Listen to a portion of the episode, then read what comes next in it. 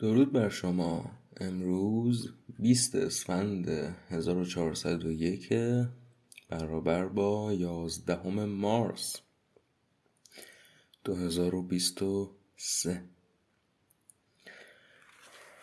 حافظ می‌گوید تاز میخانه و می نام و نشان خواهد بود سر ما خاک ره پیر مغان خواهد بود. حلقه پیر مغان از ازلم در گوش است. بر همانیم که بودیم و همان خواهد بود. بر سر تربت ما چون گذری همت خواه که زیارتگه رندان جهان خواهد بود.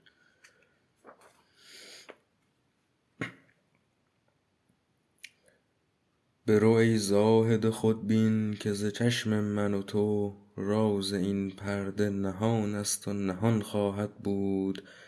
ترک عاشق کش من مست برون رفت امروز تا دگر خون که از دیده روان خواهد بود. چشمم آن شب که ز شوق تو نهم سر به لحد تا دم صبح قیامت نگران خواهد بود. بخت حافظ گر از این دست مدد خواهد داد زلف معشوقه به دست دگران خواهد بود.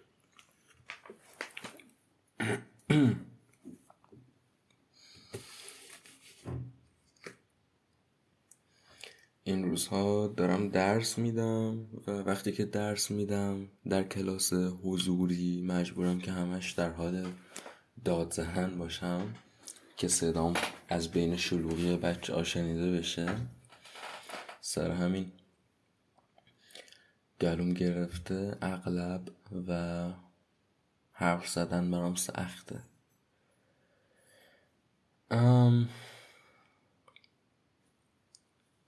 خب ارزم به حضور شما که ما با دوستی نشسته بودیم در جایی. دوست ما پرسید از ما که تو برای خودت چیکار می‌کنی؟ چون که یک حال نصیحت گونی داشتم بهش داشتم. می‌گفتم که مثلا این کار اون کار رو بکن. شاید شرایطت بهتر شه. و پرسش خوبی است اینکه تو برای خودت چیکار داری می‌کنی. واقعیت این است که یک سری چیزها رو من نمی‌دونم. بیشتر ما می‌تونیم یه ارزیابی کلی از احساسی که در این لحظه داریم داشته باشیم. که خب مثلا من در این لحظه خیلی آدم خوشحالی نیستم. خیلی خوب نیست حالم این روزها.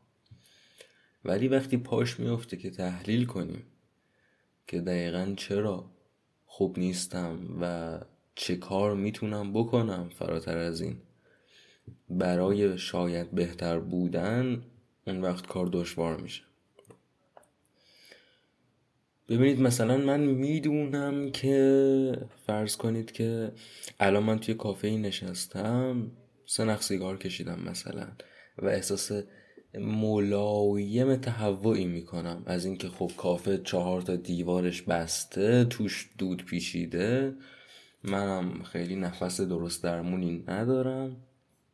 خب اینجا عقل منطقی به من می‌گوید که نخ بعدی رو در نیار. این نمونه خوبی از کاری که میشه کرد. یه مشکلی که من ازش آگاهی دارم کاری که در قبالش می‌تونم بکنم این است که نخ بعدی رو بر ندارم. که حالا خود این ساده نیست انجام دادنش. صرفا میشه دونست که چه باید انجام داد. اما انجام دادنش ملزم به این است که مثلا در همین نمونه خب من چرا امکان داره نخ بعدی رو بکشم به دلیل اجتماعی؟ من الان توی جمعیم من یه آدمی جلومه من استراب اجتماعی دارم. من استراب خود نیکوتین رو دارم به خاطر اعتیادم بهش مثلا. و اصلا نشستن در جمعی مثل کافه که همه دور برت دارن می‌کشن و نکشیدن یک سختی داره. اینا همه هست. اما مهم این است که من می‌دونم که نباید بکشم. در این نقطه. خب این خوبه این خبر خوبیه که من دست کم می‌دونم که چی کار باید بکنم. اما یک پاره از چیزها هست که ما دربارهش نمی‌دونیم چه باید کرد هر کس برای خود. مثلا من به تازگی تو همین پادکست گفتم از کمالگرایی و احمالکاری و رابطه دو سویشون خب و این یک موردی است که من نمی‌دونم باید چیکار کنم در مقابلش. خب یعنی من نمی‌دونم چجوری باید خودم رو از این عذاب برهونم. چون اگر بگویم که کمالگرایی مشکل کار من است که هست خب برای نجات خودم از کمالگرایی باید که واقعیت این است که باید کار نکنم تا یه حدی. چون هر کاری که من می‌کنم به عنوان یک آدم کمالگرا تا یک حدی کمالگرایونه است. از روی عقده کار کردن میاد که چیز ناسالمیه. خب اما حالا بحث این پیش میاد که به هر حال منی که اینجا نشستم مثلا یک آدم مستعد عاشق کاریم که می‌خواد کار کنه و استعدادش رو به, به سمر بنشونه. پس همزمان. هر لحظه که کار می‌کنم عصبانی و آزردم به خاطر کمالگراییم چون که کار پرفکت نیست چون که کار به اندازه کافی نیست. مثلا این آدم کمالگرا از خوندن هیچ صفحه کتابی نمی‌تونه لذت ببره چون تو ذهنشون هزاران هزار صفحه است همیشه که هنوز نخونده. از سوی دیگه اگه نخونه کلا بگه که خب مهم نیست برای من که همه کتاب های عالم رو خونده باشم.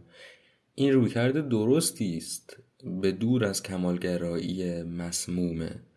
اما خب اون وقت با یک پرسش بزرگتری مواجهه که خب الان چیکار باید بکنم؟ به هر حال من دوست دارم با وقت خودم کتاب بخونم. این کاریست که دوست دارم با وقت خودم بکنم. بنابراین یکم سردرگمی پیش میاد. من نمی‌دونم دقیقا باید چه میزان کمالگرا و چه میزان آزاده باشم. متوجهی نسبتش دستم نیست. در خصوص درس مثلا. من نمی‌دونم چقدر دقیقا باید درس بخونم. می‌دونم که یه مقداری باید بخونم. که آیندم آینده خیلی بدی نباشه در آینده در موقعیت های دشواری قرار نگیرم. از سوی دیگه می‌دونم که حتما حتما باید یک مقداری درس نخونم. وگرنه اون زمان رو که می‌تونم بجاش در... کتاب بخونم یا فیلم ببینم یا کارهای بهتر از درس خوندن انجام بدم از دست میدم خب. ببخشید. همونطور که گفتم صدای من این روزها گرفته.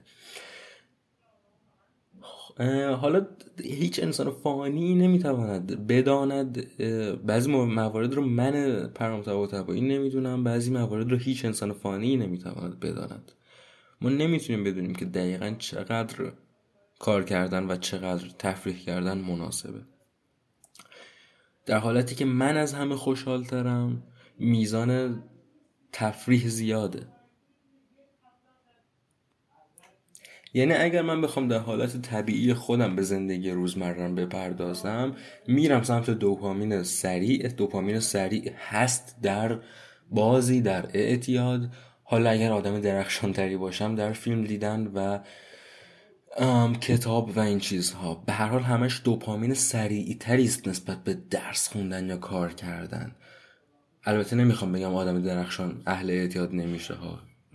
شما به هر کس که مثلا مورفین بزنی چه نابغه باشه چه نه اون خوشحالیه رو می‌گیره.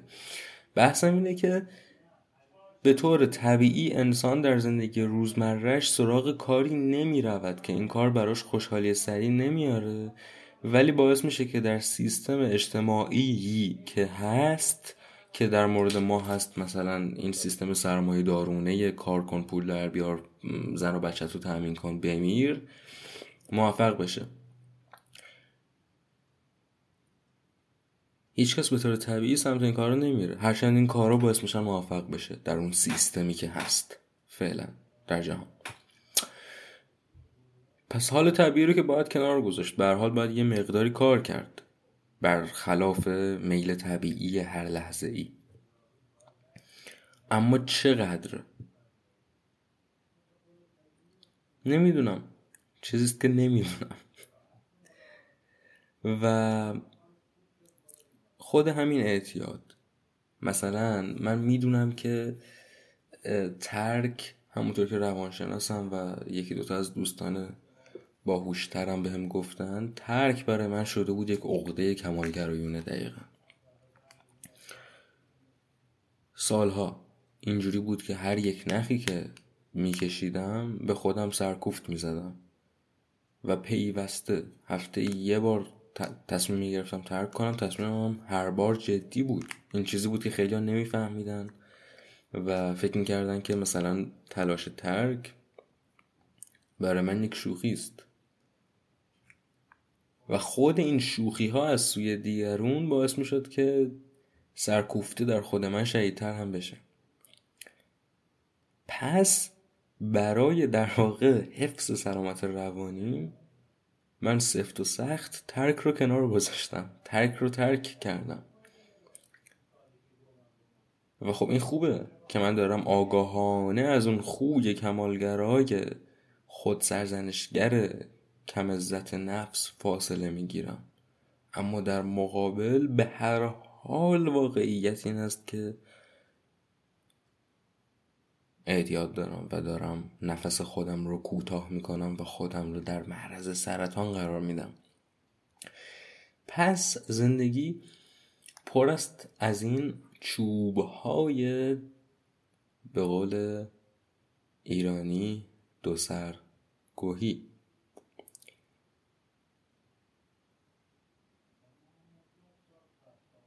یه فیلمی داشتیم به نام City of God. فیلم برزیلی است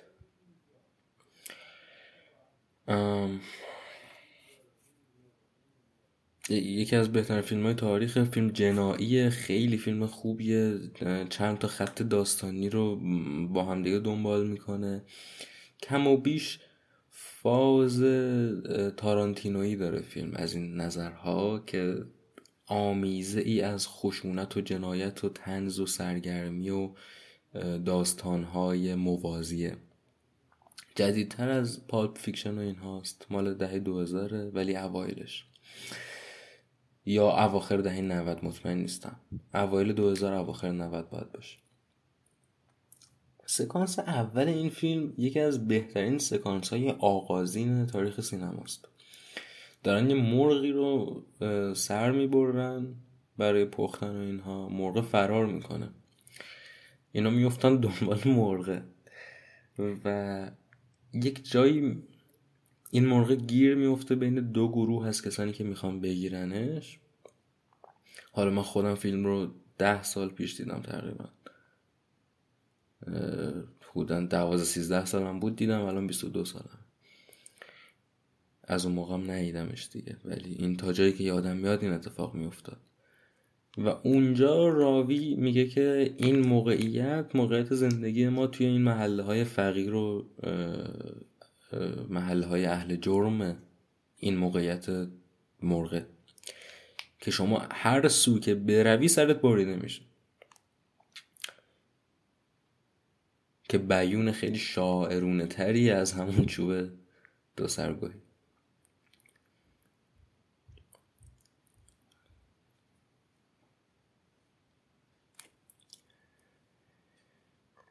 در ذهن شخص من نکته خیلی مهمی هست در این سخن.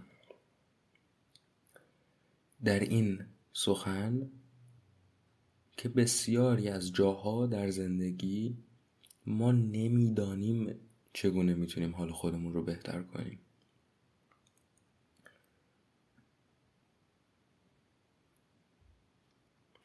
مسئله مهاجرت برای فرد حالا از نظر سیاسی نه از نظر سیاسی من می‌تونم بگم مثلا الف مهاجرت خوبه چون تو اگه بری خارج می‌تونی بیشتر فعالیت کنی و آزادی بیشتری داری و غیره و غیره یا ب مهاجرت بده چون اگر داخل کشور فعالیت کنی می‌تونی تاثیر بیشتری بذاری روی تغییر حکومت و غیره و غیره. اما از نظر فردی که حال من در چه حالتی بهتر خواهد بود؟ اگر برم حال بهتری خواهم داشت یا اگر بمونم؟ اینجا باید مرغ بدون سر طرفی. تو می‌دونی که اگر بری مثلا قربت رو تجربه خواهی کرد و تنهایی رو و دشواری های زندگی روزمره رو و می‌دونی که اگر بمونی محدودیت اقتصادی و محدودیت آزادی فردی رو تجربه خواهی کرد. و نمی‌تونی بدونی که کدوم یک معمولا ها خیلی ها خب می‌دونن. ولی خیلی ها هم نمی‌دونن واقعا که کدوم براشون بهتر خواهد بود. برای خیلی ها این یک دوشاخه فلسفیه واقعا. مهاجرت کردن یا نکردن.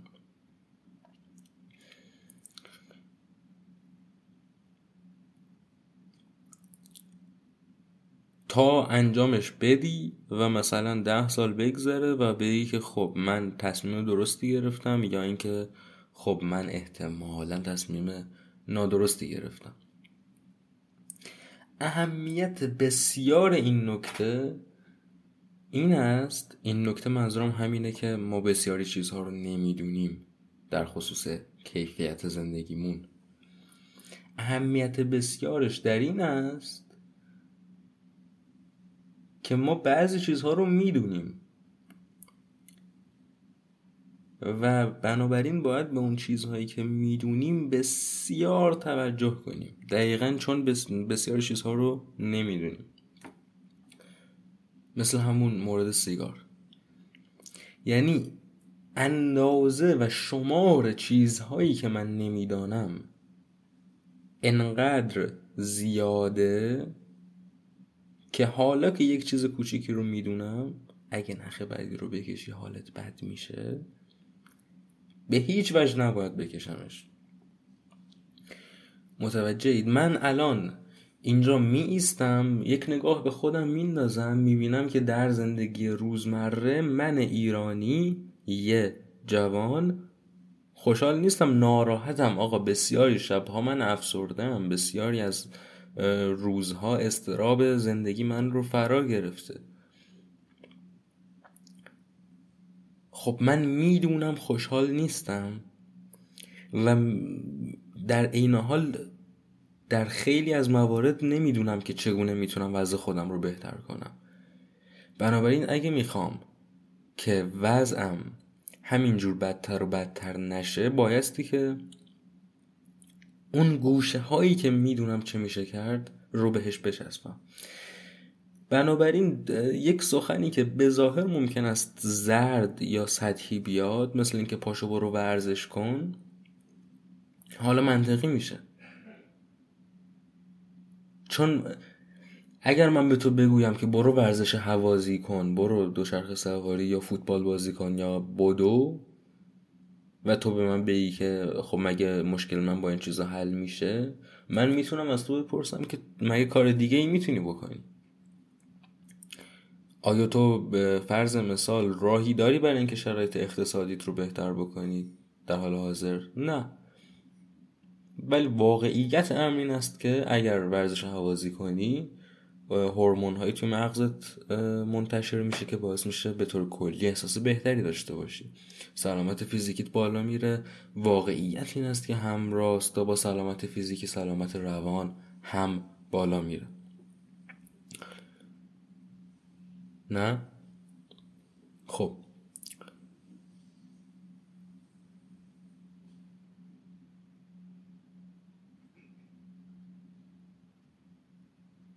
سخن ما این است که آدمیزاد نباید بگذرد از مواردی که می‌داند انجام دادنشان یا انجام ندادنشان به حالش کمک می‌کنن ما به قول انگلیسی زبون لاکچریته چی بگیم فارسی؟ ما لاکچری این انتخاب رو نداریم نمی‌تونیم بگیم تو فارسی. ما ما امتیاز این انتخاب رو نداریم که از چیزهایی که می‌دونیم بگذاریم چون آدمای بدبختی هستیم. ما مجبوریم که بی اندازه حواسمون به خودمون باشه اگر که می‌خوایم به هدر نریم.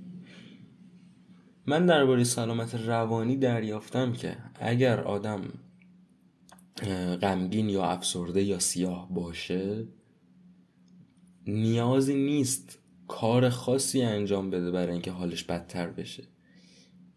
وضع نرمال این است که همینجور حال آدمیزاد بدتر میشه وقتی که حالش بده.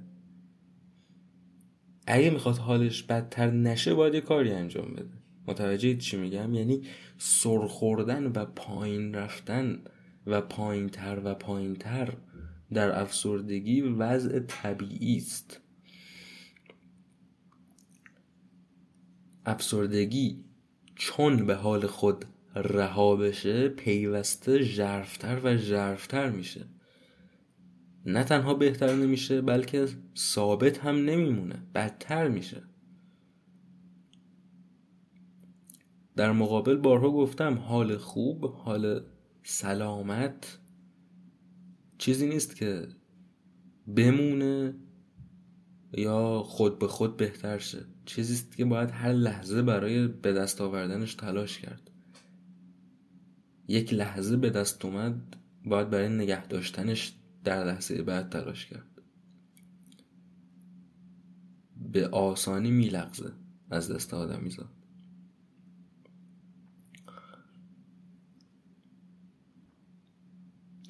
و بسیار رایج است برای من.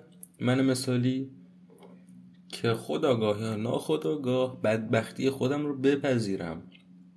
و پیامدش این است که بدبختی من پیوسته بیشتر میشه. من بدبختی خودم رو میپذیرم در شکل انتقاد کردن ازش که وای من چقدر بدبختم. این وای من چقدر بدبختم. اغلب شکلی از پذیرفتن بدبختی خود است.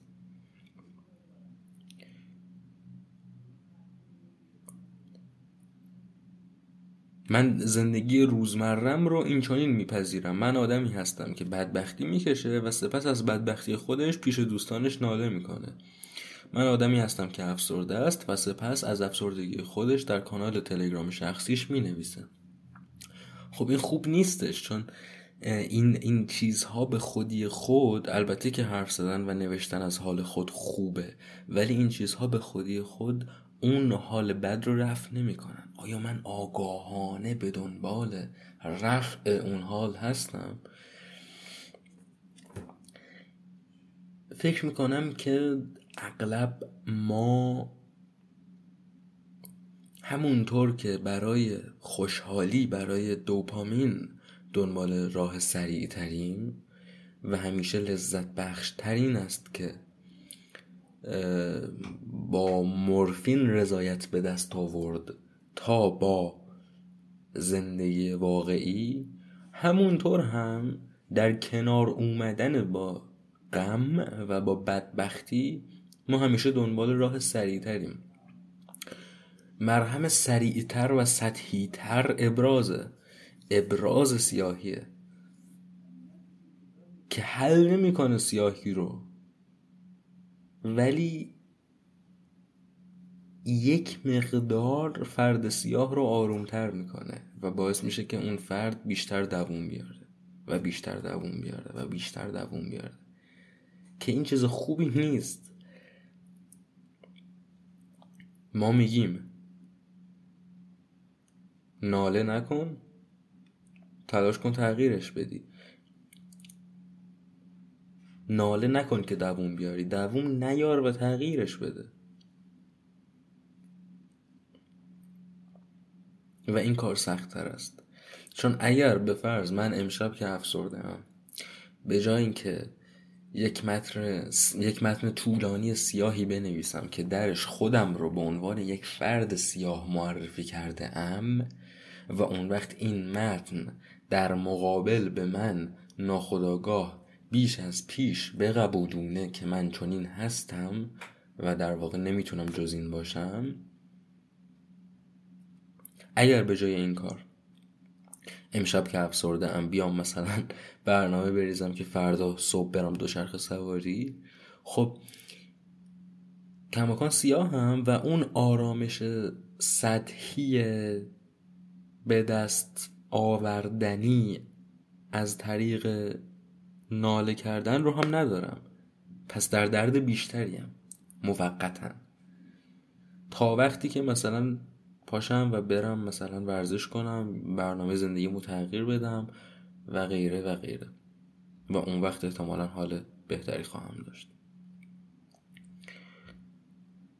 می‌دونید من واقعا نمی‌خوام یه آدم زردی باشم که همش داره حرفای شعاری مثبت می‌زنه. متنفرم از این. چون شخصا به سیاهی علاقه دارم. به آدم های سیاه علاقه دارم به فیلم های سیاه علاقه دارم به ادبیات سیاه علاقه دارم. ولی بیش از سیاهی و بیش از هر چیزی در این جهان به خرد علاقه دارم. و من در اون چه که می‌بینم در دوستان و آشنایان در این زندگی خود نابود گرانه که فرد از یک سو بد حالش و از سوی دیگه شیوه برخوردش با حال بدش ثبات میبخشه به حال بدش در این من بیخردی می‌بینم. این چیزیست که من رو آزار میده. وگرنه اگر فردی بیاید و بگوید که مثلا زندگی بد است هستی نامنصفانه است یا مثلا بیاد درباره مرگ عشق شعر بنویسه ما اینها رو دوست داریم. اینا اوکی هم. اما در زندگی واقعی فردی هیچکس نمی‌خواد که حالش بد باشه. و همه باید برای بهتری خودشون به این ترتیب تلاش کنن. خب من می‌خوام امروز درباره یک نویسنده ای حرف بزنم و نویسنده خیلی جالب و بامزه ایه میرم یه آبی بخورم و برمیگردم.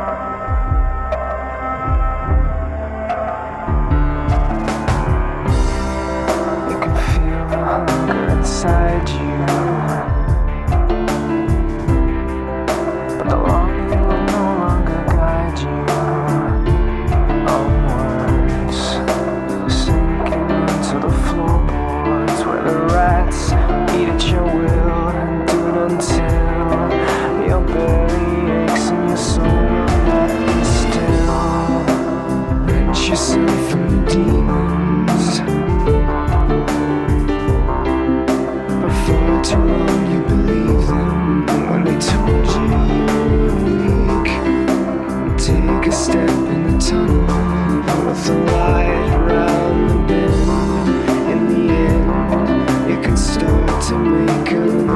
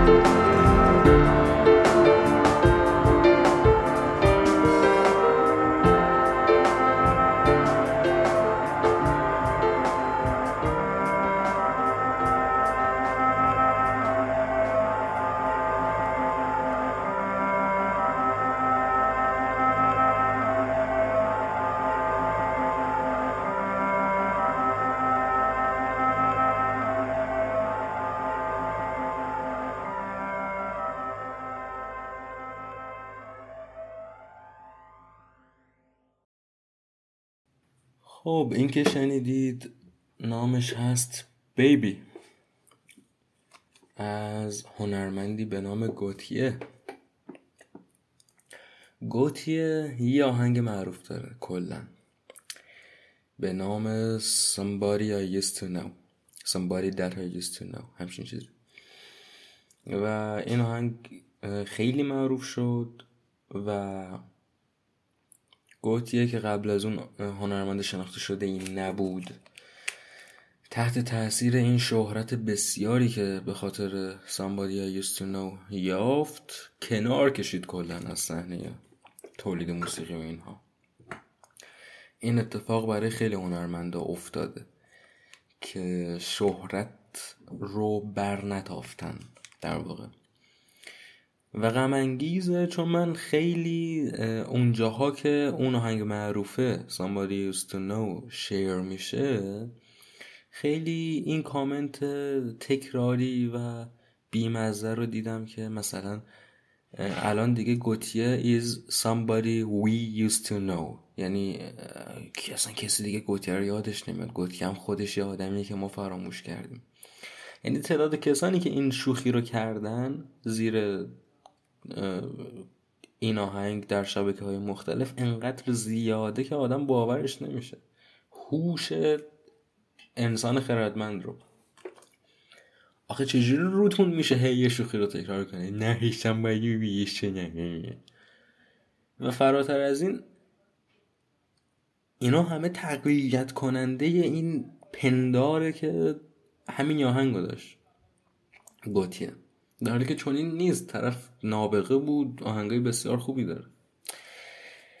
و شما نمیشناسیدش صرفا. شما تصمیم گرفتید که همین آهنگ رو گوش بدید و نرید مثلا آلبوم هاش رو گوش بدید و اینها.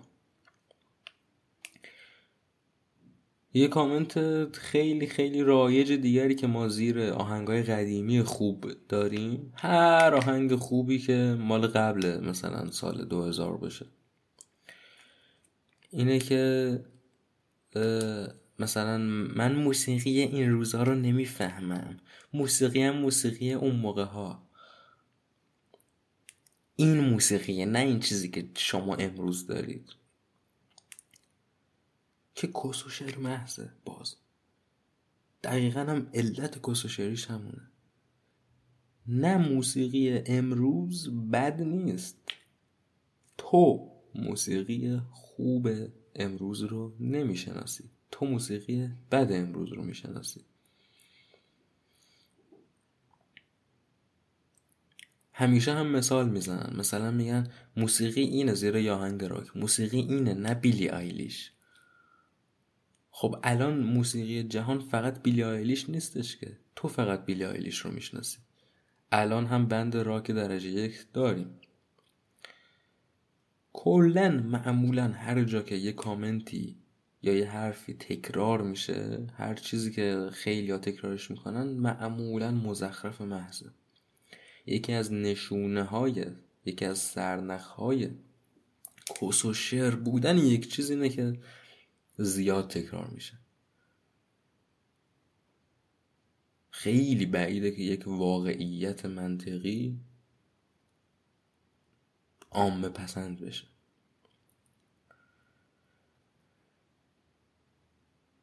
آره گوتیه یکم موسیقی که یعنی روند ساخت موسیقیش در واقع دیجی گونه. صداهای کوچیک کوچیک رو کنار هم می‌ذاره و در واقع خیلی نابغه است در امر تنظیم در امر هارمونی یعنی هماهنگی صداها با هم. شما همون آهنگ معروف سامبادی آیگستونو رو میشنوی تنظیمشه که زیبایی اصلیشه. یه ملودی قشنگی داره آهنگ که با کیبورد زده میشه. دام دام دام دام دارارارام دام دام دام دام دام دام دام و این دریافت گوتی است که اینجا باید با این ساز اینگونه این ملودی نواخته بشه. اما آهنگ مورد علاقه من ازش همین بیبیه. بسیار بسیار متن بیبی رو دوست دارم علاوه بر موسیقیش که شاهکار واقعا. چگونه این ملودی هی لایه هاش روی همدیگه سوار میشن.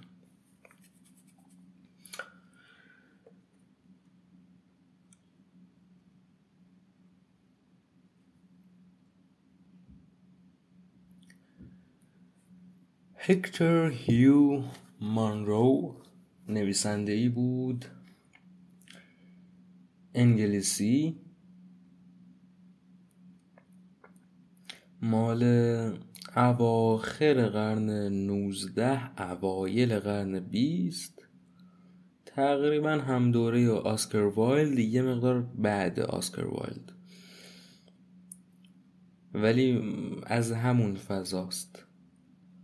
و ملقب به ساکی. ساکی به داستانهای کوتاهش معروفه. داستانهای کوتاهش خیلی کوتاهن معمولا چهار پنج صفحه تنظامیزن و تنز ساکی بسیار شبیه تنز وایلده حجو اجتماعی است در واقع. داره حماقت و سطحی بودن و درو بودن و کلا کس و شعری آدم اون اجتماع خاص رو که هست اجتماع انگلیسی ادواردی نشون میده. خب؟ اما نکته خیلی جذاب ساکی اینه که داستانه وایلد داستانه واقعی هستن. تو جهان کاملا واقعی دارن اتفاق میفتن اما حالا معمولا به غیر از داستانهای تخیلیش که برای بچه ها نوشته اینا. اما ساکی داستانهاش عجیبن و بیشترشون یه تم حیوانی دارن. یعنی انواع حیوان ها توی داستان های ساکی نقش ایفا می‌کنن.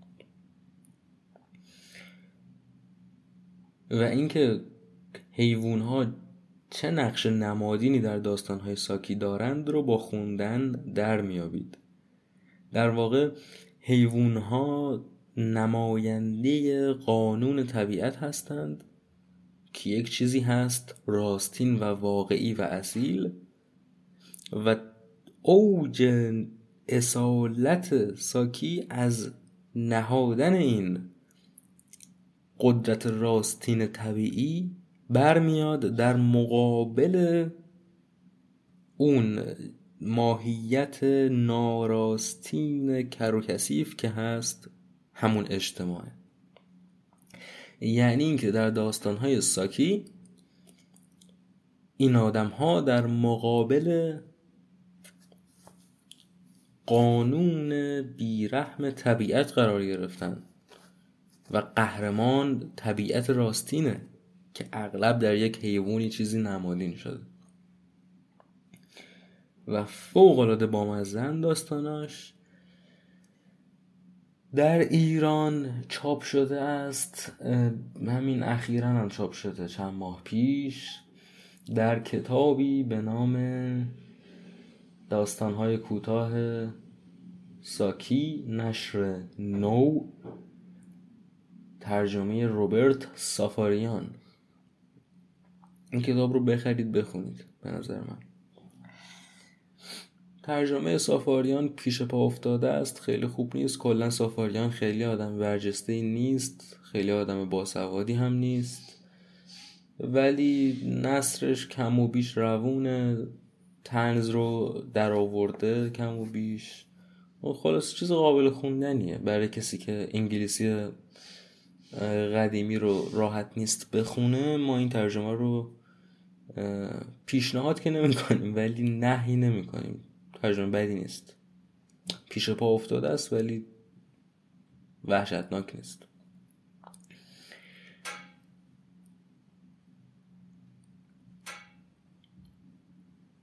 ساکی لقبش رو از خیام گرفته. عمر خیام از شاعران ایرانی است که در فرنگ محبوبیت دارند. جزو محبوب ترین شاعرهای ایرانی در خارج از ایرانه خیام. به خاطر اینکه رباعیاتش یک ترجمه ای گرفت همون زمان صد سال صد و پنجاه سال پیش از فیتزجرالد. این فیتزجرالد اون فیتزجرالد رمان نویس گتسبی بزرگ نیستا یه شاعریست این فیتزجرالد. اسم کوچیکش رو یادم نمیاد. فکر کنم رابرت باید باشه. همچین چیزی. رابرت یا ادوارد؟ نمی‌دونم. ولی به هر حال اسکات فیتزجرالد رمان نویس نیست. ترجمه فیتزجرالد از رباعیات خیام باعث شد که خیام در دنیای غرب خیلی محبوب بشه. با اینکه خیلی از رباعیاتی که ترجمه کرده در واقع از خیام نیستن چون کلا ما این مسئله رو داریم در مورد رباعیات خیام که معلوم نیست کدومشون مال خیامن و کدومشون نیستن و اصلا آیا خیام رباعی نوشته واقعا چند تا نوشته از این حرفا. و خود فیتزجرالد هم خیلی آدم مسلط به فارسی نبوده. ولی به هر حال شعرهایی که با الهام از اون شعرهای فارسی نوشته خیلی خوبن. و واژه ساقی در شعرهای خیام که رومانیزه شدهش در شعر فیتزجرالد ساکی هستش می شود لقب هکتور هیو مانرو. این از لقبش. داستان مرگش هم بامزه است. جوون مرده نسبتا 40 50 سالش بوده. کلا شباهت های ساکی و وایلد زیاده. هر دو هم همجنسگرا بودن. هر دو هجو می‌کردن جامعه انگلیس اون زمان رو. هر دو جوون مردن. و آره تو جنگ میمیره ساکی. کلا ظاهرا آدم اهل جنگی بوده. خودش داوطلب شده و رفته جنگ جهانی اول برای انگلیس به جنگه حالا به هر دلیل.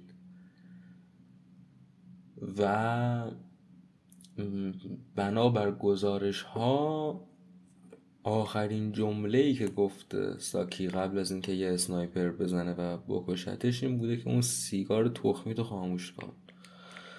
Put out that damn cigarette. داشته به یه نفر اینو می‌گفته که اسنایپر زدتش. آدم بامزه است. خلاصه یکی از داستاناشو می‌خوام الان تعریف کنم که خیلی خوبه. حالا برای کسایی که قرار نیست کتاب رو بخونن لاقل این داستانش رو بشنون داستانی داره به نام متجاوزان The Interlopers. ببینید اینترلوپر یعنی کسی که وارد یه حریمی میشه که مال اون نیستش. به این معنا متجاوز. نه متجاوز به زن و اینها. داستان درباره دو تا آدم مثلا زمیندار و اینجوریه سرمایه داره که سر یه قطعه زمین اختلاف نظر دارن. در واقع دو تا خانواده دو تا خاندان. که نسل به نسل هر کدومشون میگن که این قطعه زمین مال ماست. اون یکی هم میگه مال ماست. بعد اینا میان تو زمین اونا شکار می‌کنن. اونا میان تو زمین اینا شکار می‌کنن.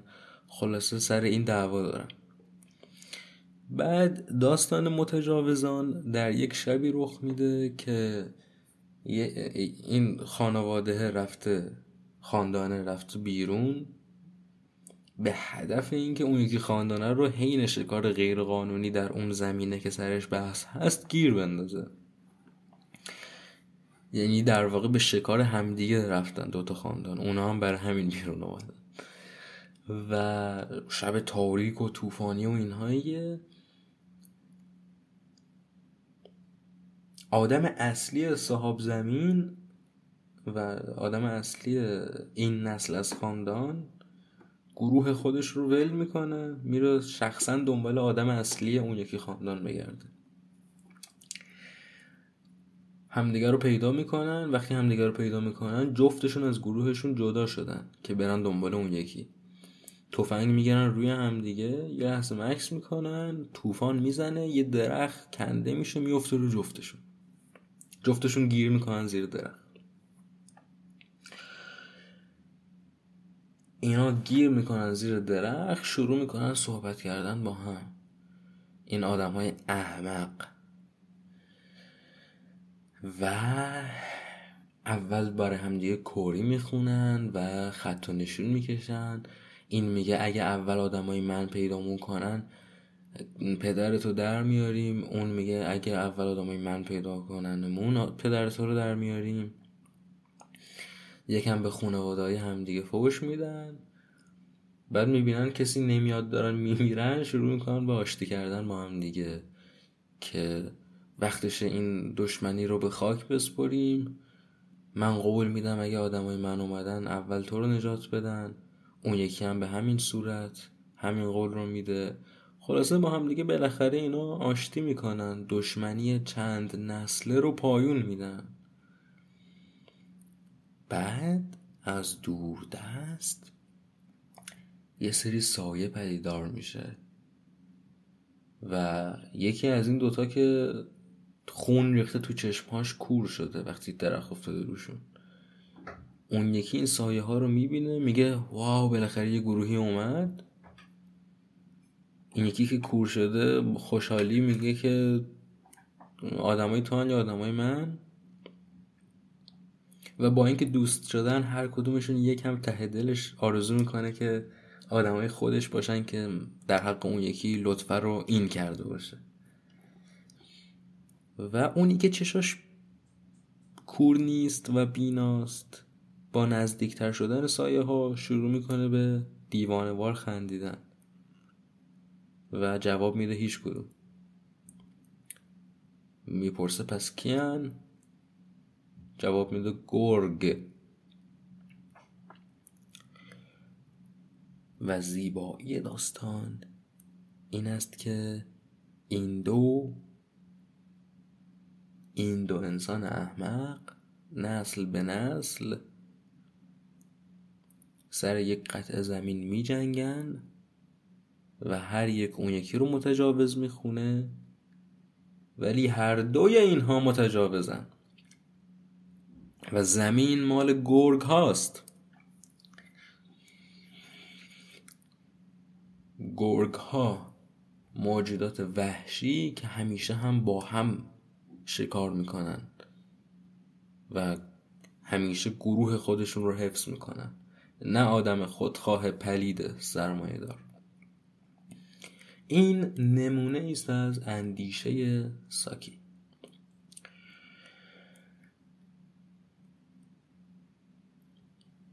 بسیار پیشنهاد می‌کنم. من یه آبی می‌خورم و برمیگردم برای سخن آخر.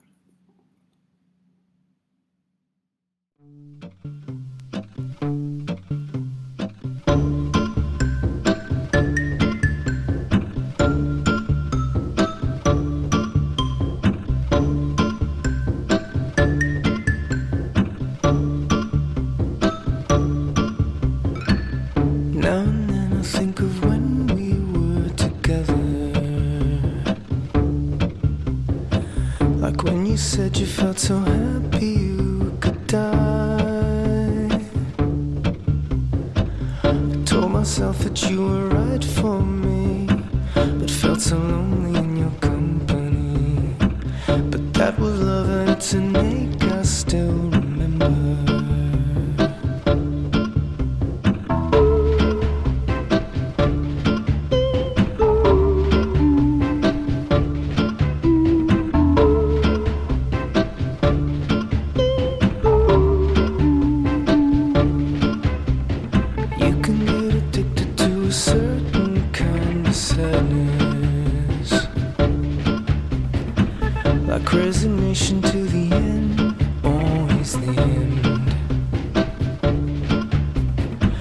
So when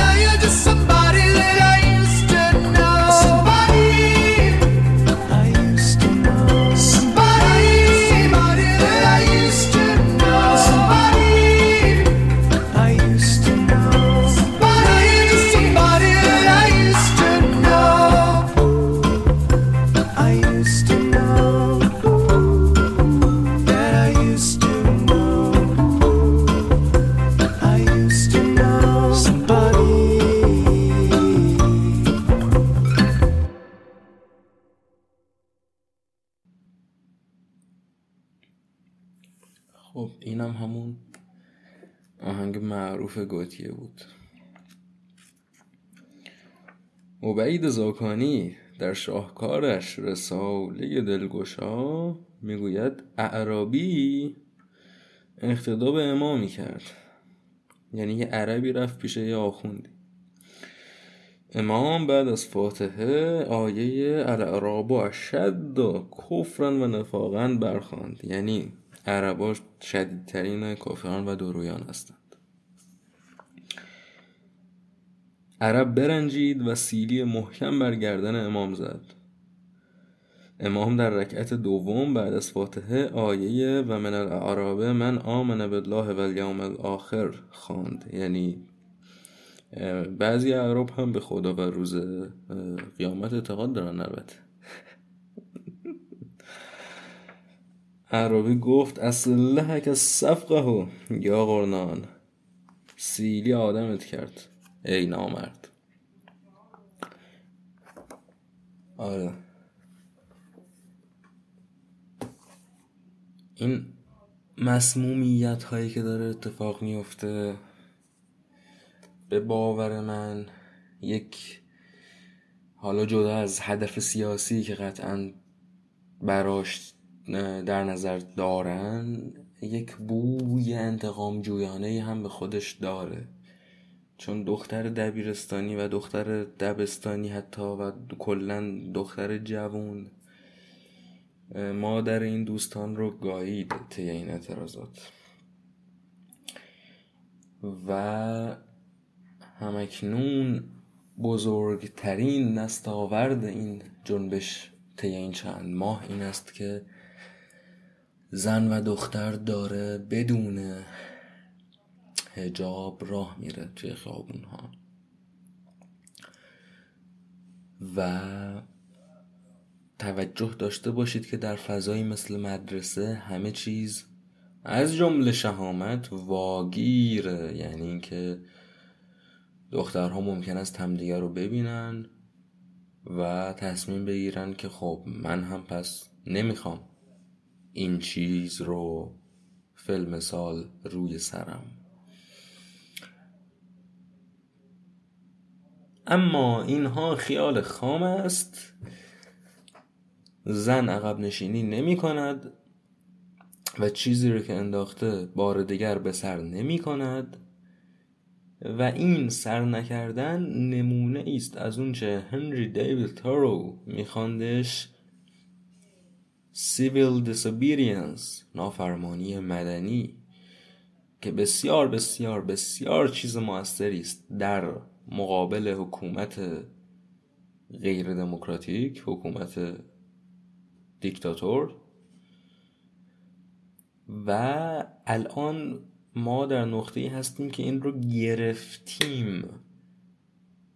یعنی اگر زمانی بود که محسای امینی به خاطر شلحجابی کشته می‌شد الان به پاکی خون اون زن زنهای بسیار در خیابان بدون هجاب راه می روند.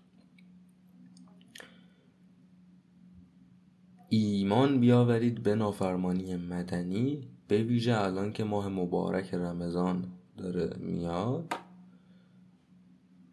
ماه مبارک رمضان همراه با خودش یه دیکته ای داره. یه قانونی رو دیکته می‌کنه ماه رمضان بنابراین همراه با خودش امکان یک نافرمانی مدنی رو هم میاره. پس پیشنهاد ما این است که تا می‌توانید در پیش دوستان و آشنایان و ناآشنایان بخورید و سیگار بکشید. چون این هم یکی دیگر از آزادی است که از دست ما رفته بوده تا یک چند ده سالی و حالا می‌خوایم پسش بگیریم. این چیزها مثل یک شطرنج میمونه. شما وقتی که در حال حمله هستی رقیب نمی‌تونه بهت حمله کنه. رقیب باید در حال دفاع باشه. تو شطرنج اصطلاحا میگن تمپو دست توه. یعنی تو داری حمله می‌کنی دشمن در حال دفاعه. و من فکر می‌کنم ما در چنین نقطه ای هستیم. و